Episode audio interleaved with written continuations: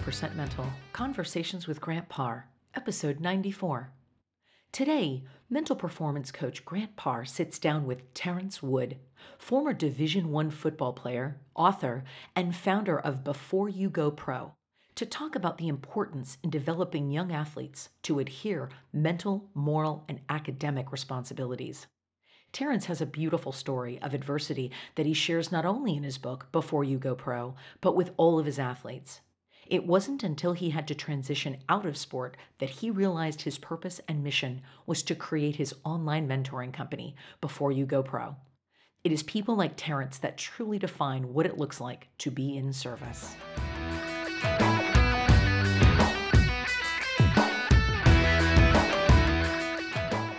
Hey, Terrence, how are you? I'm doing great, Grant. How are you? Man, I'm I'm fantastic, man. I, I can't wait to to get into our conversation today. Uh, you know, football player to football player, and I'm just excited to talk about your journey and your mindset as a professional football player and what you went through, and also your mindset as an entrepreneur and and how you transitioned out of sport into what you're doing now, and talk about your company before you go pro and your book that you called uh, before you go pro. So I'm really excited to talk about all those things with you today. Well, I appreciate the opportunity, Grant, and uh, what you're doing is amazing. I think so many athletes need to to find out more about the mental side of the game and of life. So uh, we really appreciate this opportunity and uh, look forward to speaking about some of those topics. All right. Well, let's let's get into something that I know that you and I uh, we we've had to embrace and we've had to go through a lot of this um, when we had to play the game of football, which is being mentally tough. So, what does mentally tough mean to you? That is a great question, Grant. And uh, and if I think about mental toughness, I mean, obviously there is no mental toughness without having to persevere or get past something that that's difficult. And um, for me, that that's that's kind of where it starts is is you know are you able to get get through things when it's not uh clear cut when it's not uh you know a cherry on top? How do you navigate? How do you keep your mind right? How do you focus in when things get a little difficult? So you know when i think about mental toughness i think about all of those athletes um, you know think about i just went through uh, an evacuation. I'm in Northern California, and there's there's fires going on, and and those firefighters, you know, those first responders, yeah. how mentally tough do they have to be? You know, uh, driving towards the flames when everybody's running away. So um, that's what I think of when I think of mental toughness. Is is how do you respond? Uh, what's the protocol when it's not uh, easy? Right. And, and when we face when we're faced with adversity, you know, how do we actually, like you were saying, like how do we actually get in the middle of it and and own our thoughts and and I call it the emotional hurricane. How do you actually conquer the emotional hurricane in the face of adversity? Mm. In the mm. middle of that hurricane, you know, there, it's the eye, right? What happens in the eye of a hurricane? It's calm. So the whole goal, whether if you're in football, whether you're in school, or you're fighting a fire, right? How do you actually deal with all the emotions, emotions and thoughts that are happening within inside you, and then all the external things, the external hurricane that's happening in front of you? How do you actually become mentally tough and get in and get into the here and now, but also make the right decision for you and your body? Exactly, and uh, it's easier said than done, and and people don't really realize how difficult it is yeah. until they're faced with it. You know. Well, can you share a, a specific time within your career, whether if it's high school, collegiate, or at the professional level, just that, that one time, I'm sure there's tons of them that you can talk about, but that one time where you had to be mentally tough?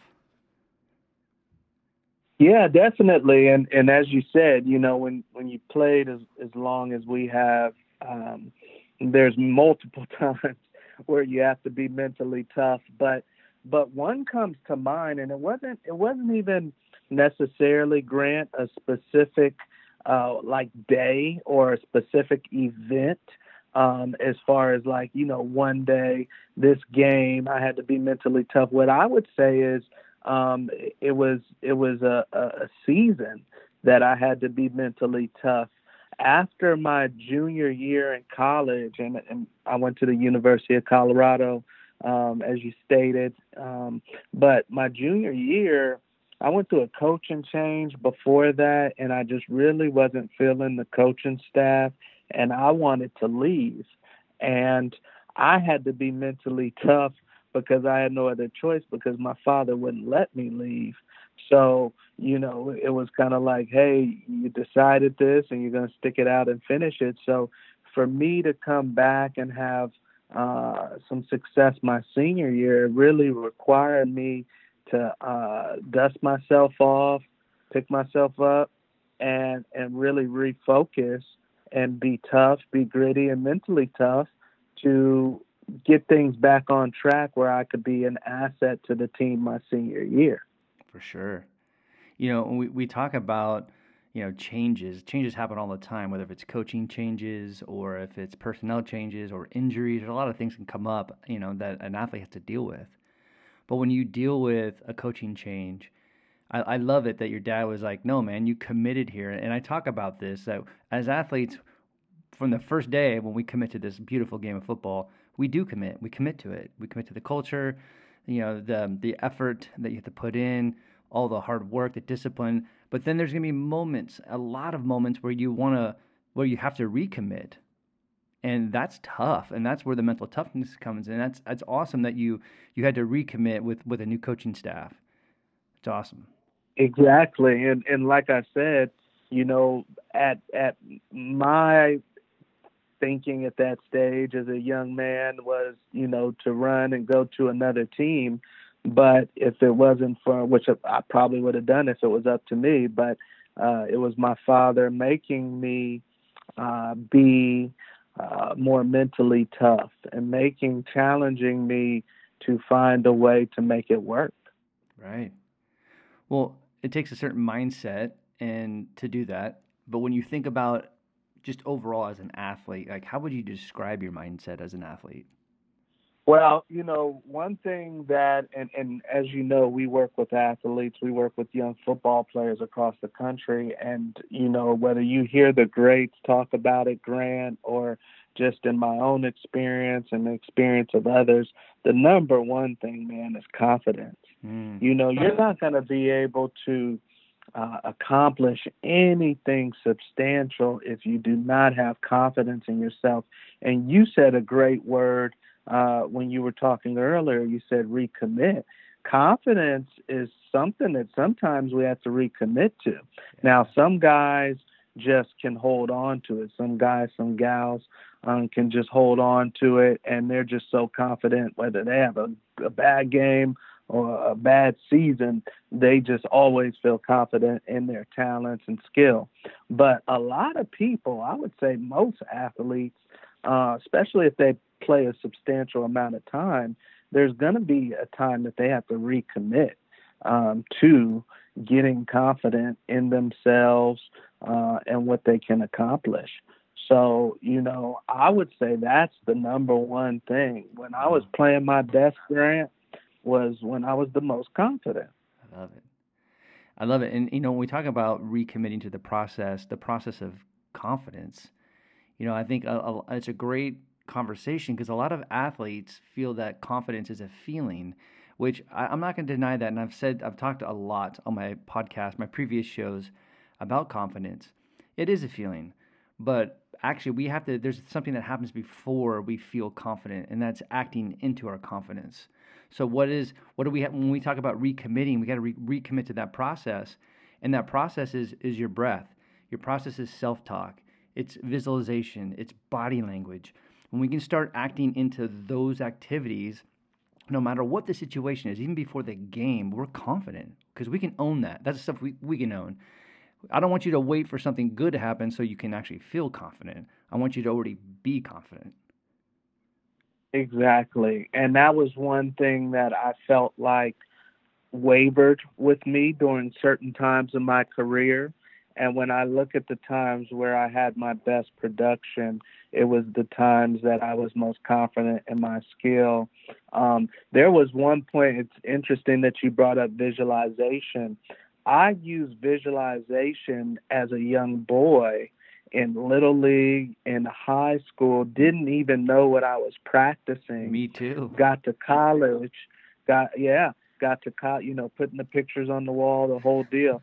uh, watching the games, visualizing before yeah. the game what I wanted to do, and it was like coming true. So I, I'm using this practice as a young boy uh, naturally, just because you love the sport, and then uh, getting to college and being so turned off by the coaching staff that when it was presented to me as an older young man by this coaching staff, I was like, ah, no, I don't want to do that. Like I remember specifically having a coaches meeting and uh, at the University of Colorado, and them saying, "Yeah, after this, uh, we're going to have some uh, visualization practices for those that want to stick around, not mandatory." And being so turned off by the thought of spending another minute with the person mm. that I was I was uh, repelling something that was actually good for me. Right. You know, it's funny because it's we're we're in our society now. I, I think we're we're heading in the right direction when it comes to mental skills training and mental performance training. We're not where I think we need to be across the board, but we're we're heading in the right direction. And I feel that we need to have it needs to be mandatory. You know if, if you want to do, to be elite and if you want to actually build more confidence in your body and be more motivated we have to we have to you know buy into mental skills training and we have to do the visualization. And and for me and I'll share this with you because you do work with young athletes is that especially at the high school level there is a process you go through within my role where this work is it's at first it's introductory. It's that's there's like a buy-in process for them to go ah this sounds cool. I know that elite athletes do this stuff but i don't know if it's for me. But you gotta you gotta keep on working with them build the rapport build the trust. And it's funny because i'm i was working with a field hockey team uh, a women's field hockey team, and it's it to me this is where I feel great about the work, is that there's moments where I need to like I need to let go of the session. I need to move on from the session because I need to get them you know respect the coach's time and the schedule and get them out to, to practice because I do a lot of work with them before practice. And there's multiple times where I'm like, all right, you know, we need to we need to close up and get out and get you to practice. And they're like, we're not going until we breathe. I'm like, no, we got to go. They're like, coach, we're not going until we breathe. And I'm sitting there going, how beautiful is that? Like, I'm having a team saying, no, this is what we want and this is what we need. And it's about breath, you know, to be more present. And man, it's just beautiful. That's great. Do you see a difference, Grant, um, between men and women athletes as far as that goes? You know, it, that's a great question because I, I do. I think the, the you know, it's different from from player to player and from culture to culture, but I think that it takes a little bit longer with men um, for that buy-in process. Not all, just it just when you compare the two genders, I just found that like with women, they're already they're already wanting to be bought in or they're already bought in. They're more uh, forgiving, they're more uh, nurturing, and and that makes sense, you know. But but that's just a general statement. There there are some men uh, male teams that I've worked with that are just you know from the day one they're like like there's a baseball team that I worked with last year. The whole program was bought in on on day one. Gotcha. Yeah. Gotcha. So let's talk a little bit about because you talked about your father a little bit and how instrumental he was. But your your grandfather Willie Wood, who is an NFL Hall of Fame football player, uh, what kind of impact did he have on you, your motivation, your mindset when it came to playing football?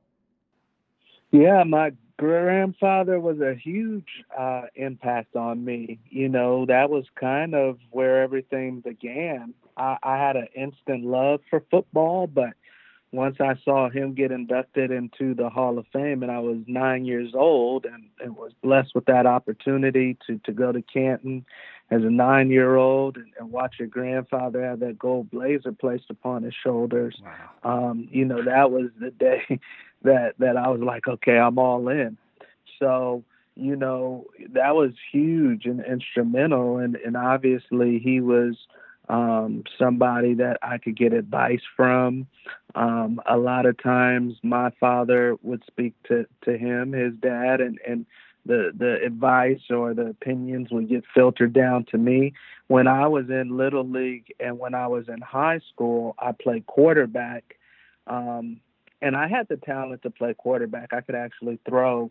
Um, there were times where I threw 40 times in a game, but um, I wasn't obviously idea size, but the whole reason behind me playing quarterback was that was something that my grandfather and father discussed because my grandfather was a quarterback. He was a quarterback at USC mm. before he went to, to on to become uh, he's the first black quarterback in the Pac-10 uh, now Pac-12.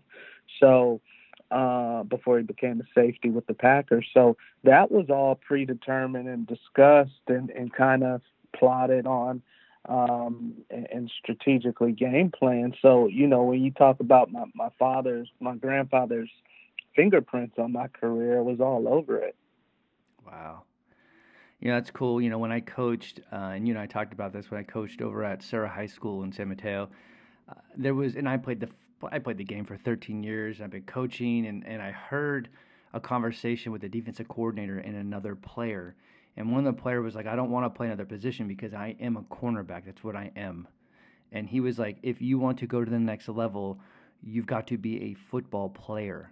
And here in this program, we have football players. We just don't have quarterbacks and wide receivers and free safeties. Everybody is going to be utilized to their best talents to be a football player. And I was like, whoa. Yeah. You know, because I yeah I was, my my uh, my grandfather's uh sorry to cut you off no, but my grandfather's um mindset on that was that at the high school especially at the pop warner but at the high school level you know one you're not big enough to take the pounding that a running back is going to take on every play especially if you get the ball a lot you don't want to take that much pounding.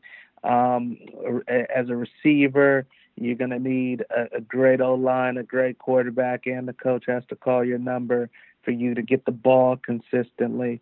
But at quarterback, as long as you're an athlete, especially back then, they were putting the best athlete at quarterback. Right. Like I said, I could throw a little bit though, but um, as a quarterback, you touch the ball every single play. So the ball goes that the game goes through you, and you have plenty of opportunity to show athletic ability.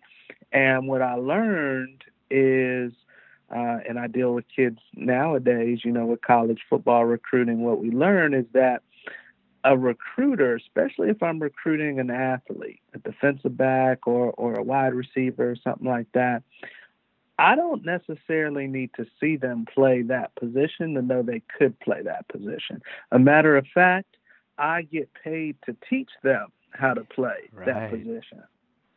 So all I'm looking for to, to, to pop off the screen are things like speed, strength, size, athletic ability, uh, footwork, and then one thing that these young kids don't really realize that that these these recruiters look at that are looking for DBs, um, and this is how you see a lot of running backs become DBs, is they're looking at hips.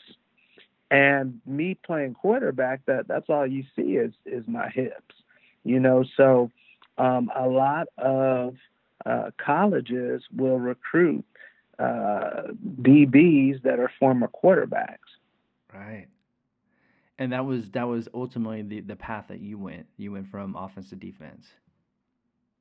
Yes, and and I could have played either one. I could have played wide receiver or defensive back, but you know, with family background, being from a family of DBs, and just thinking uh, of wanting to go pro one day, um, it, it, was a perfect fit to go cornerback. Yeah.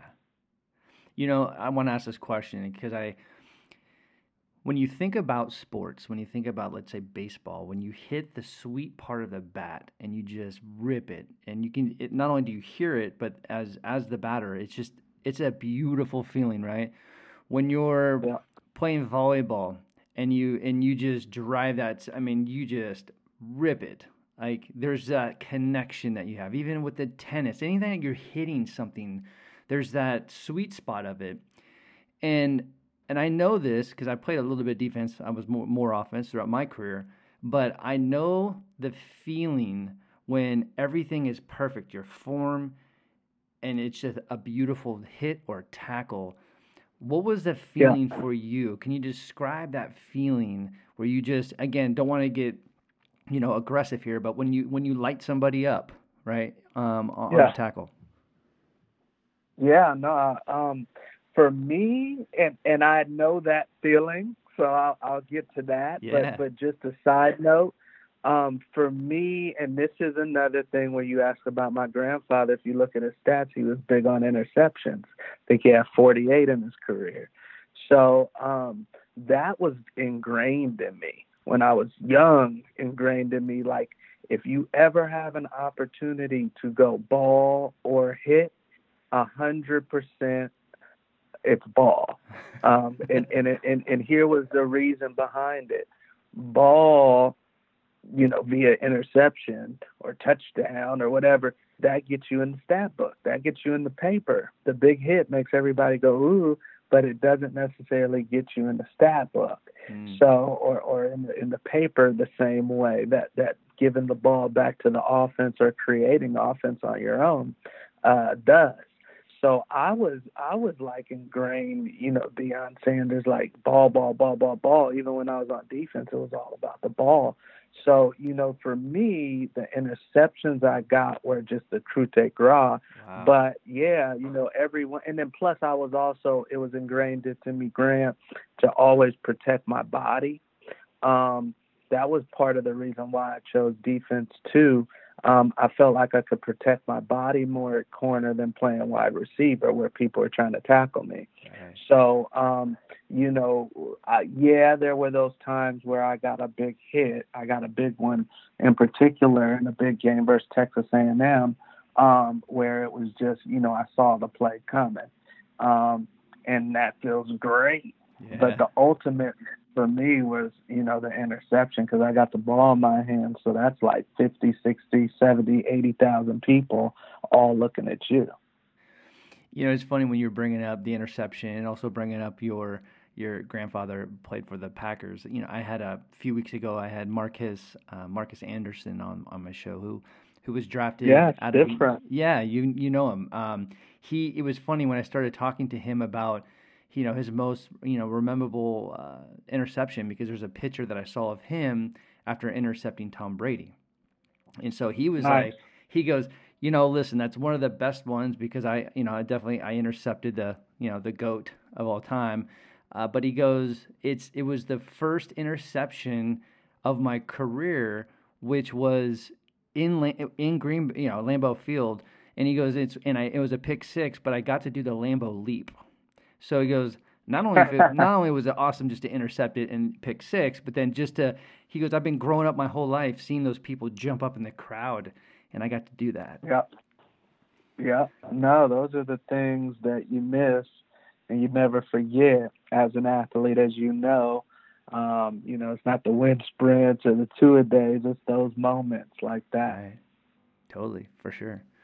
You know, just a couple of questions here before uh, we get into your what you're doing right now with young athletes in your book. Uh, but I want to talk a little bit more about the mindset because when we think about the mental game, you know, I don't care how physically talented you are if you don't have a mental game in the moment where they where you really need it or the team, you're not that good.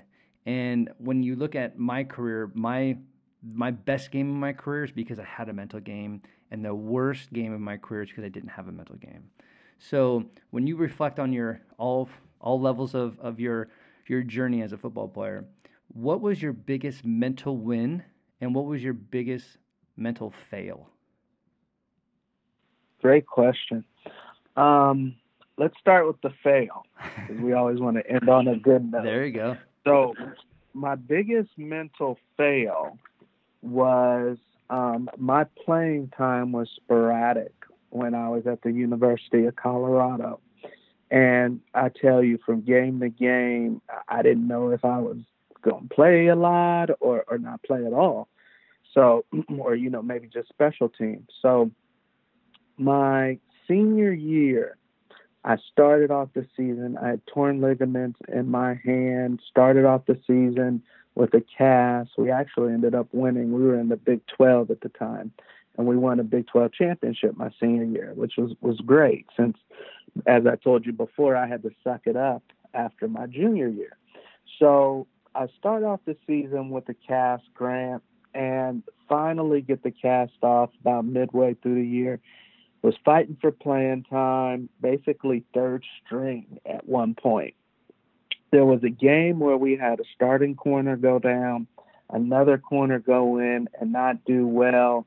We only had one loss at the time, um, and we were playing Texas A&M. They were undefeated. They're like six and zero. So this is a big game at at at our home stadium. So coach turns to me, D coordinator says, get in. I end up almost winning Big 12 Defensive Player of the Year, or excuse me, of the game that. I had two interceptions, a few big hits, you know, just a great game, and nobody was expecting it. Mm. We go into the next week, we're playing an undefeated Texas team, and they've got a bunch of first rounders all over the field, and it's in Texas. So now this is a big game. We just beat A and M. We only have one loss. We're like five and one, six and one, and A and M or Texas is undefeated.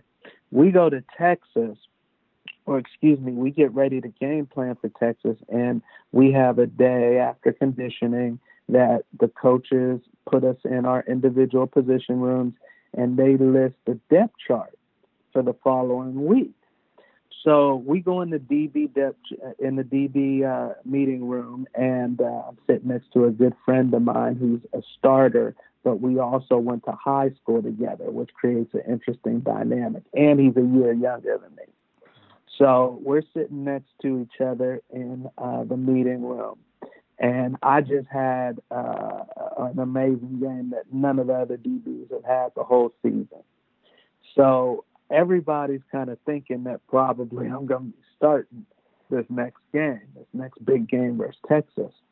And the lights go down, and our DB coach puts up the DB depth chart for the game versus Texas, and I'm still third string. So my attitude goes in the dumps. My friend that's next to me that I've known since he was a freshman in high school taps me on my shoulder and says, "Hey, don't worry about it," because he knows that. But basically, I'm getting slighted, um, and I have a terrible week of practice, Grant. And then we fly out to Austin, Texas. And um, as we, sorry if I'm getting a little long winded, no. but I, I think this would be a story for people. Um, as we're flying off to Austin, Texas, and you know, chartered flight, and uh, it just happened that it was procedure that seniors sit in the front of the plane. So I'm a senior sitting in the front of the plane. I'm still pissed off because I'm third, um, and they were putting me in for dime and nickel, which for those that don't know, that's when you bring in an extra cornerback, an extra DB, because you know the other team's probably going to pass the ball.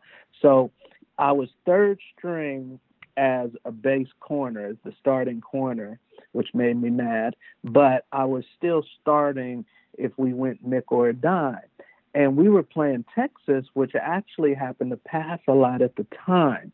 So if my mind was right, I would have still been focused on, hey, unfortunately, yeah, you got slighted. You probably should be starting this game, but you're still going to be on the field. And here's the cool thing: as a defensive back, you want to be on the field when the ball's in the air.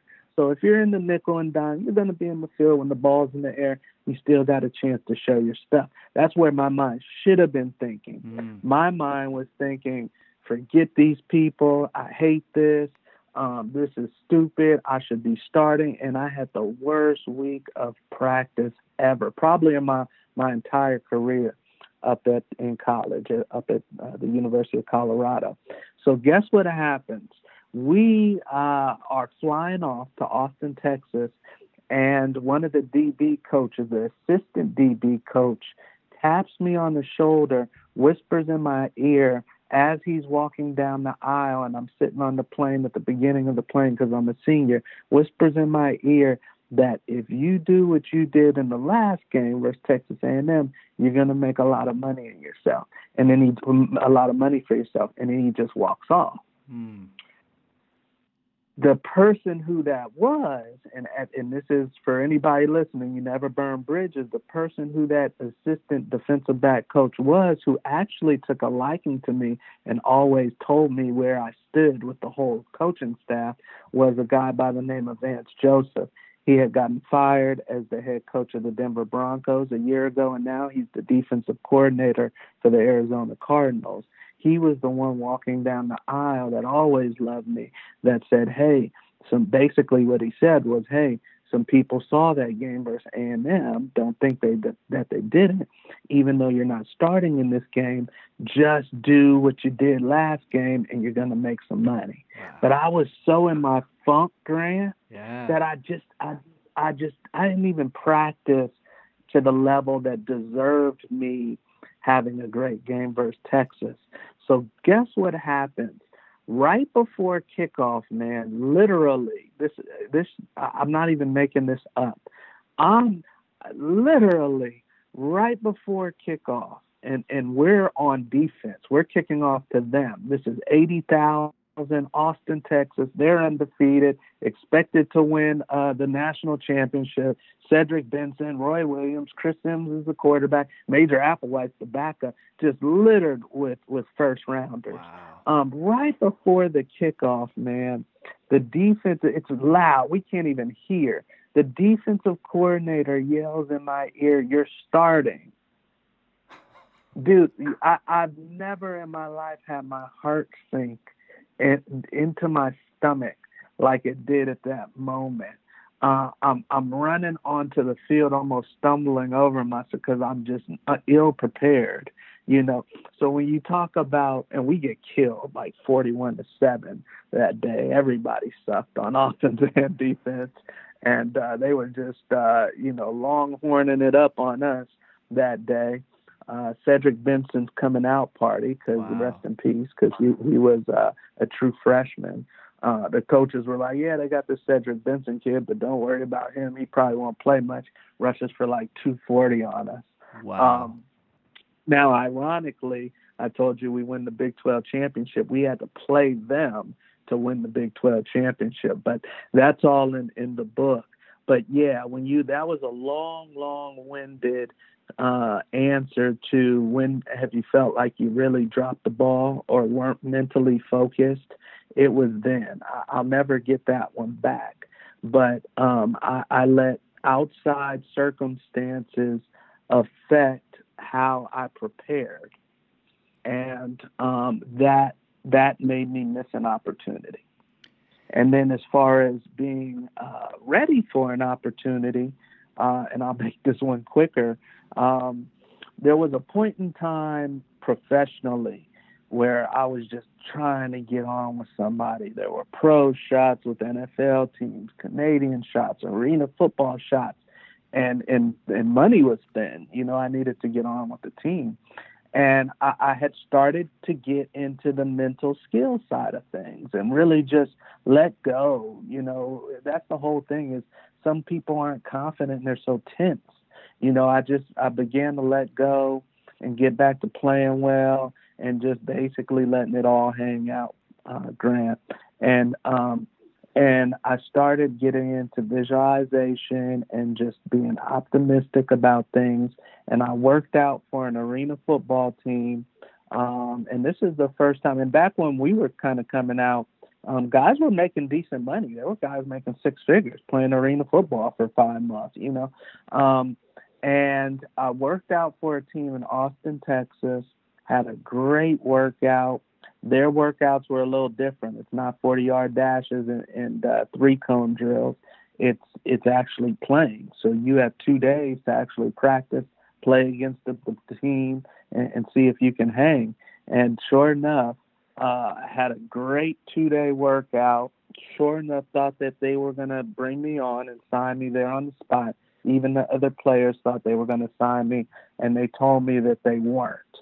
That I did great, but they weren't, and that's a whole other side of the mental game, right. you know. Yep. And um, because you want to tell them to have a, a piece of your mind, you know, at, at that point in time, but there's that mental side that you have to be confident in yourself and you have to thank them for the opportunity because it may come back around. And that's exactly what I did. And I felt so confident grant that that opportunity was going to come back around, that they had given me a bunch of gear while I was out there. They had given me gloves and shirts and shoes and all kind of stuff, uh, sweatsuits and stuff. And I had too much gear to bring back home. And I was so broke that I didn't want to pay for the extra luggage at the time. right.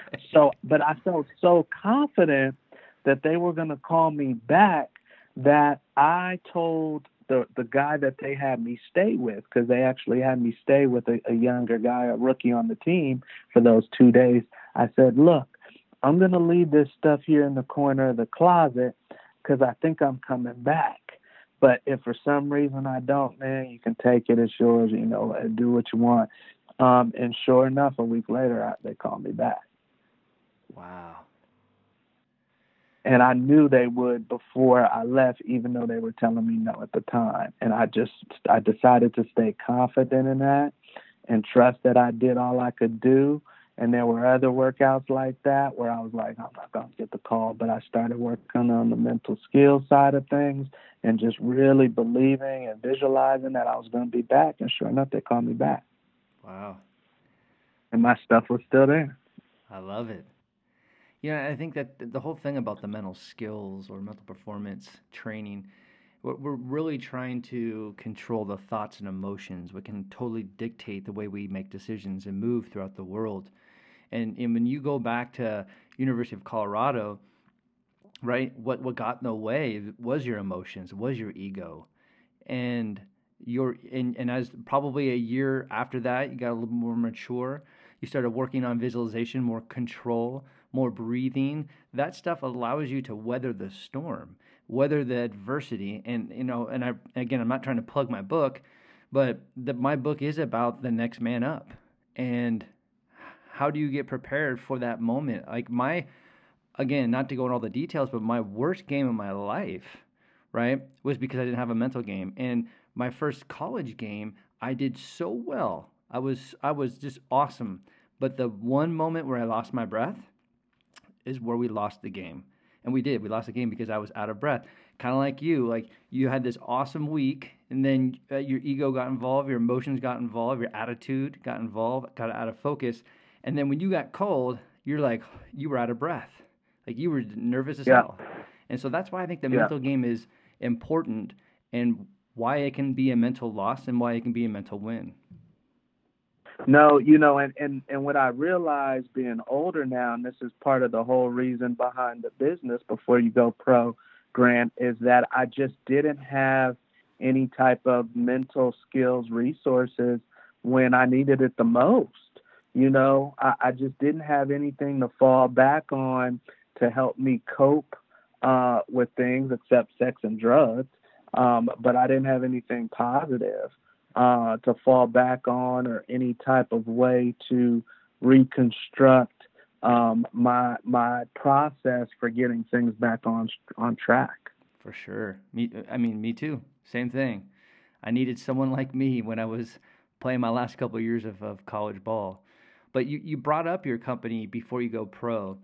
Uh, this, I know this is going to be a two part or maybe three part question, but tell my listeners about what your company is all about. But because you didn't have the resources in high school, also in college, and myself as well, when it comes to mental skills training, do you think that we're still like we're not there yet at the high school level? And is your company is is it providing those mental skills to athletes to get them prepared for the next level?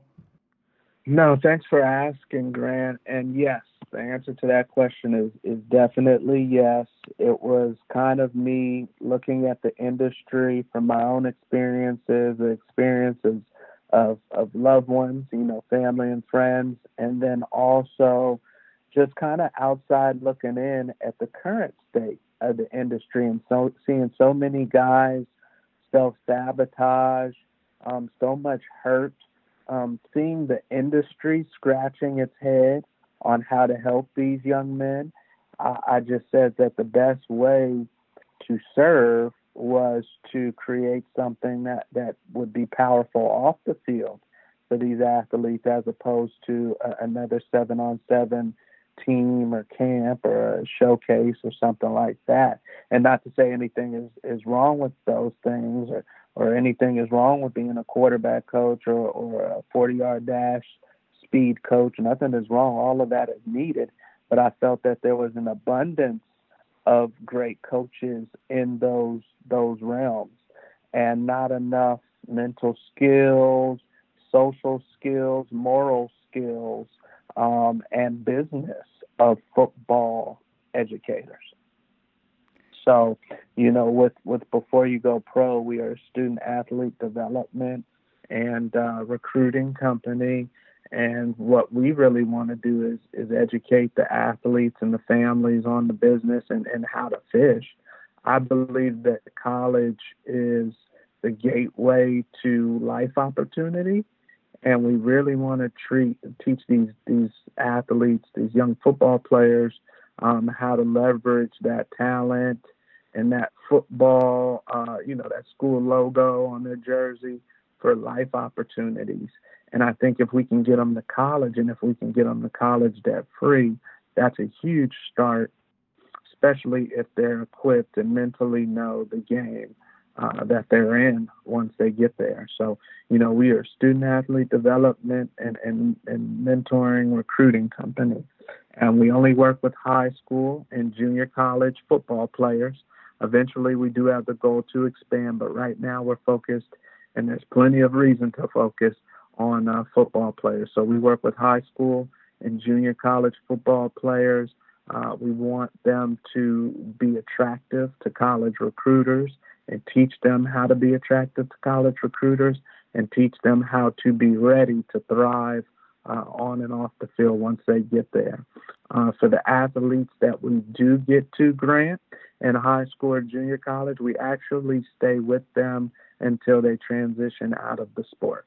Wow. So, you know, it's our goal to get them before they get to college, but hold on to them through college because that's just a new chapter. that's probably going to get a little thicker you know. So uh, we want to hold them through college, and if they get fortunate enough to play pro ball through professional ball, and then uh, to the transition of life.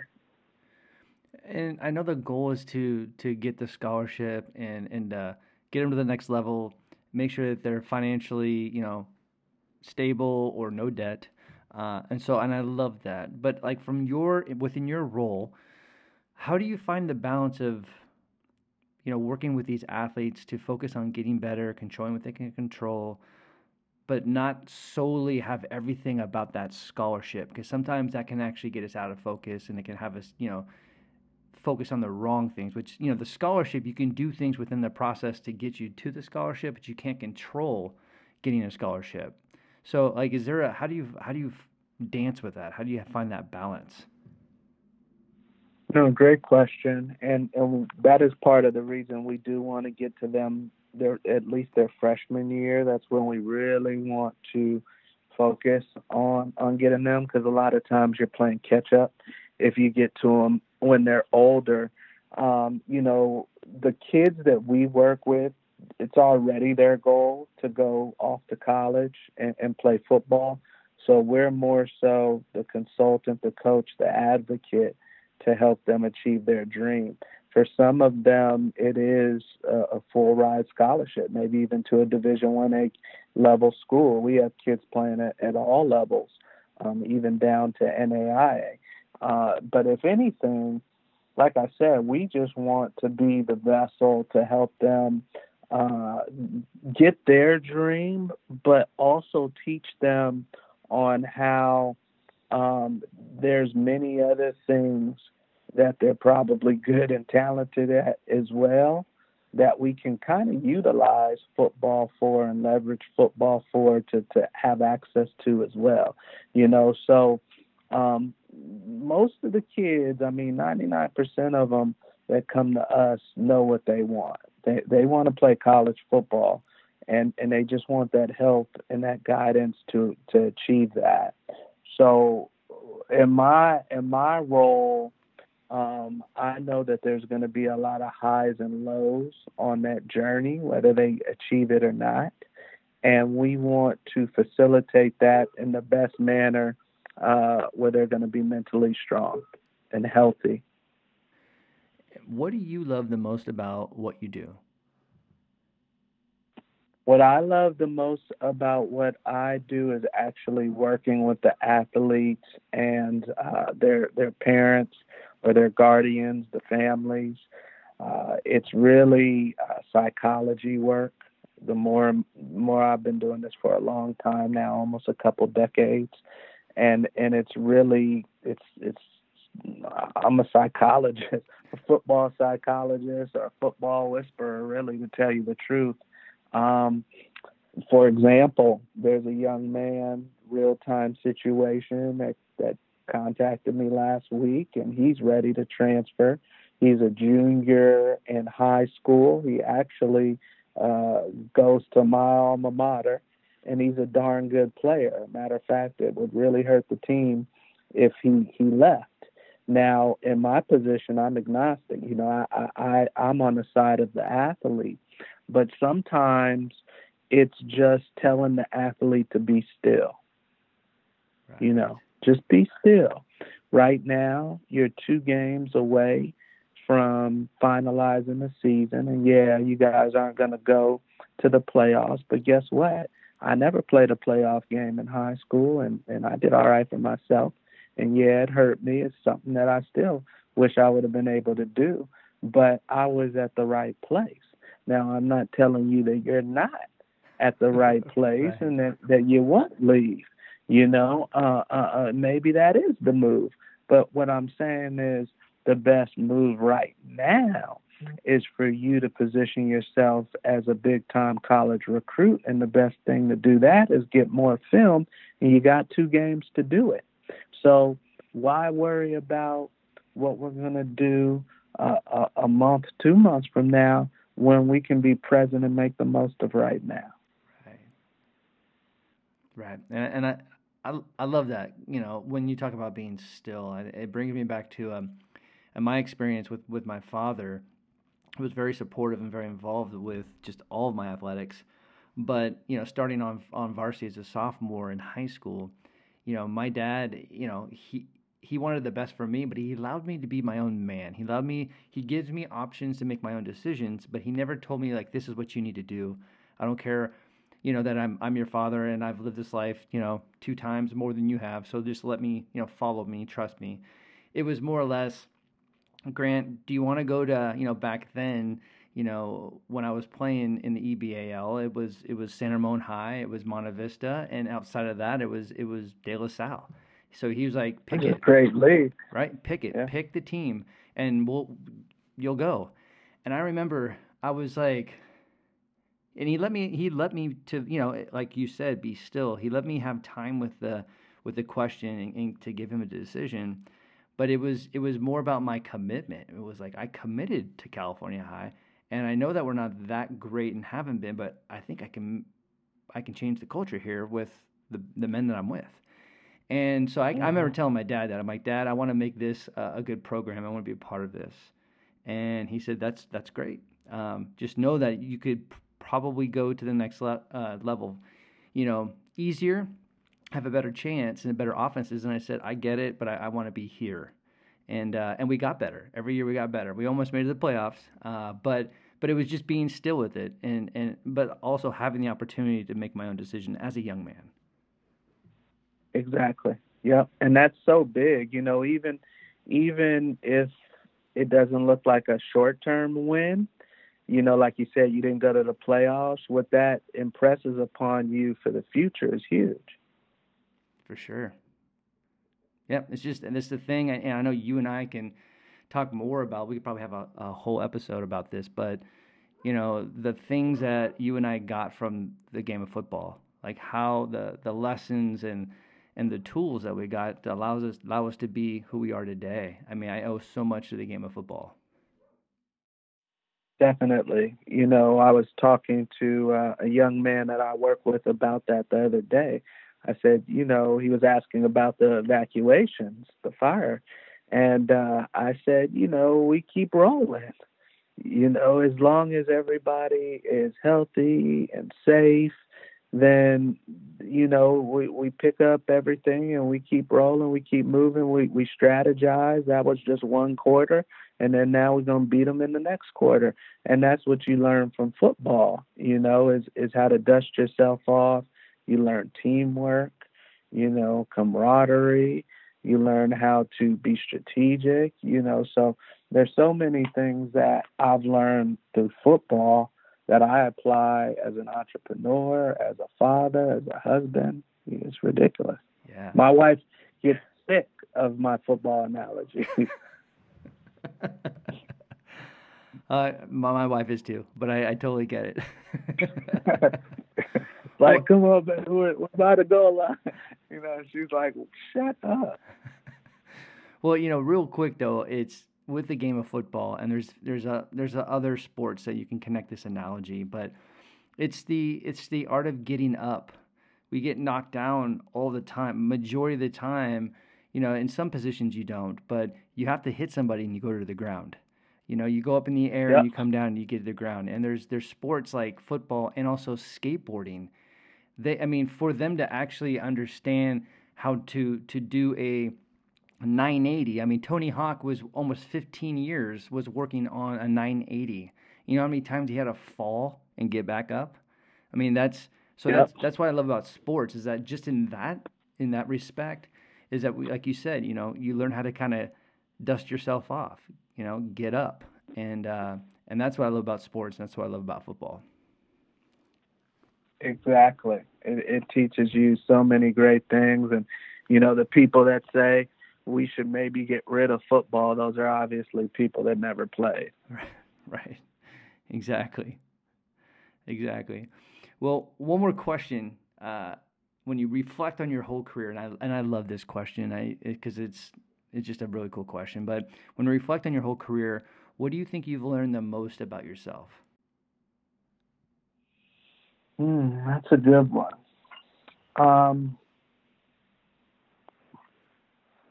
When I think about my whole career, what is the thing that I learned the most about myself? I, I think I learned, and and I I think I knew this, but um, I think it's been confirmed when I when I look back, just how much I really love the game, um, and love the process. That's why I think I'm working with these athletes today is because you know you get a little bit of a piece of yourself back when you give back and you serve others and um, watching them go through their career. So I think that you know when I look back on my career, the things that are, are really evident are, are, the fact of how much I love the game and um, how how hard I worked for the game.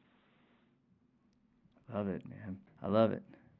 Yeah, man. It, just as you were talking about it, it's like that's part of me too. I feel that you know I have a different uh, story than you as far as the way I left uh, football and my transition out of football into life. But I think what I do now with athletes, I because I am in service, and I'm just I'm going to reiterate what you said. It just there's a connection, and I feel like that's you know my energy is my offering, and it's why I'm here on this earth is to share my energy, and and I and I believe, and I say this at a very um, humbled and confident perspective, is that I am special and my energy is special, and the more yeah. I give that, I you know I'm going to give and receive, and and I do that with these athletes, and it's just it's just the the frequency that I get. I do feel like I get a little bit of myself back, and I get to relive some of those feelings. There's so many times where if I have a chance to sit in a locker room, I don't care what sport it is, and there's a pep talk or there's just there's coaches getting together and strategizing. Like for me, I'm oh like, man, doesn't like, that get you going? Oh my gosh, I'm like this. This is it, man. This is this is this is where I get this is where I get joy. Like that stuff is just it just fuels me. You know, I was working years ago, Grant, for uh, a multi-level marketing company, and and even though it didn't it didn't work out in the end for us, and, and not to say that it was a bad company, it was a, it was a great company. We just went a little too fast with uh, uh, getting rid of our day jobs, but but there were a lot of former athletes within the company, and a lot of the trainers were actually former athletes And I'll never forget, man. Um, this dude's a multimillionaire. His name's Michael Armendariz. And uh, one time, and they would do that. They would do like pep talks because everybody's in their low and everybody's woe is me nowadays in society. So they want to jolt you, you know, they want to get you going, like when you were a former athlete, when you were an athlete. and Michael Armendariz was in one of these pep talks, one of these meetings, these rallies, and he he just said, "Raise your hand if you're a, a former athlete." You know, and and ever a bunch of people raise their hand and raise your hand if you ever you know were good at won a championship or something. You know, few hands went down, but a lot of them were still up. And then he just said, he said, where'd you put that? He said, where where'd that go? Where'd that hustle go? That grit, that energy, like you talked about. Where did you put that? Because you had it if you were an athlete, especially if you won a championship or all league or something. Where where did you put that? Because I'm not seeing that in your day to day life. Mm. You know, and and I never forgot that, dude. And and that was when I was like, you know what? Got to start the business. Yep. I love it. Isn't that cool? Just little things like that that inspire you and and then you act on it and look look where you're at, right? Before you go pro is is thriving and and not only is the company thriving and you're affecting people's lives, you wrote a book. Um, I know we didn't talk too much about it, but when it, when it comes to uh, people like following you, how can they follow you on social media, learn more about before you go uh, pro, and then also where do they buy your book? No, I appreciate that. And uh, the best spot is is our website. So if they go to www.beforeyougopro.com, all spelled out, um, then all our resources are there. You know, there's there's blog content there. Um, we have a membership site where we literally it's a DIY grant on how to land a college football scholarship from an academic, athletic, and social side, what coaches are looking for socially. Um, and we provide mental skills training and SAT, ACT prep. So we really wanted to create a one stop shop for these young athletes. So, you know, if you go to our website and you click on the free trial, it's going to kick you over to the page where you can see all the packages and uh, like I said, the mental side is so huge. So we, we really focus on that uh, with our company. So www.beforeyougopro.com. There's also the links there for the book, and the book is in three different formats. So it's in a paperback. You can purchase it right on Amazon.com. The link is right there on our website. We have an audio book and we have the ebook. So however you like to consume your books, um, and I'm narrating the audio book, so that's that's a cool little tidbit. Awesome. Um, and it starts off it starts off Grant that uh, as soon as I saw my grandfather walk across that stage and have that gold blazer placed upon his shoulders, I knew what I wanted to do with the rest of my life. That's the very first sentence, and it goes through the whole journey all the way to uh, the business athlete chapter and the Benton Hobble chapter, where I'm feeding my grandfather because he now has severe dementia. Wow. So it's a very honest, very telling uh, book. And um, I've had some people uh, read it and, and get a little scared, you know, some of the moms and stuff, but but they feel that they're totally more equipped um, and more aware after reading that book. So, yeah, on our website, there's the information for um, our service where we work with the kids, and then there's the information for uh, how to reach out to us, and then also how to how to get the book. Beautiful. Well, to my listeners, go go check out beforeyougopro.com. Go check out the book. I mean, I'm gonna check out the book. I mean, I'm just just hearing this interview and and and hearing you a little bit more, just kind of dive in a little bit on the book, man. It sounds like an incredible story, and there's a lot of um, a lot of things we can learn, lessons learned through what you went through with your journey. And Terrence, man, it's awesome to have you on my show. Thank you so much for sharing your journey, your thoughts, and, and your energy. Uh, I think what you're doing for athletes and how you're affecting their lives is um, it's beautiful, and being in service is just cool to to see someone doing what you're doing. So, again, thank you for being on the show and sharing your energy. I appreciate it tremendously, Grant. I think that what you're doing is absolutely amazing. It is so needed. I will make sure that uh, you know our athletes and our families are aware of the podcast because you've had some amazing guests and and you're just kicking butt. So I thank you tremendously. And then what I would love to do too is um, I don't know if there's a way you could share a link with your listeners or, or put it, you know, in, in the podcast comments, but I would love to share a link for your listeners for a free audiobook. Oh, beautiful! We can definitely do that. I will. Uh, I will send that link out as soon as we publish this show and, and get it all sounding great. Uh, we will we will publish that uh, that link with the show and and have people start reading your book. Perfect. Yeah, I'll, I'll get that link over to them, and you know when they're on the treadmill or, or just walking, right? uh, you know, doing their yeah their morning workout, you know, uh, they can tune into that. I think uh, they'll they'll find it uh, useful and some good value.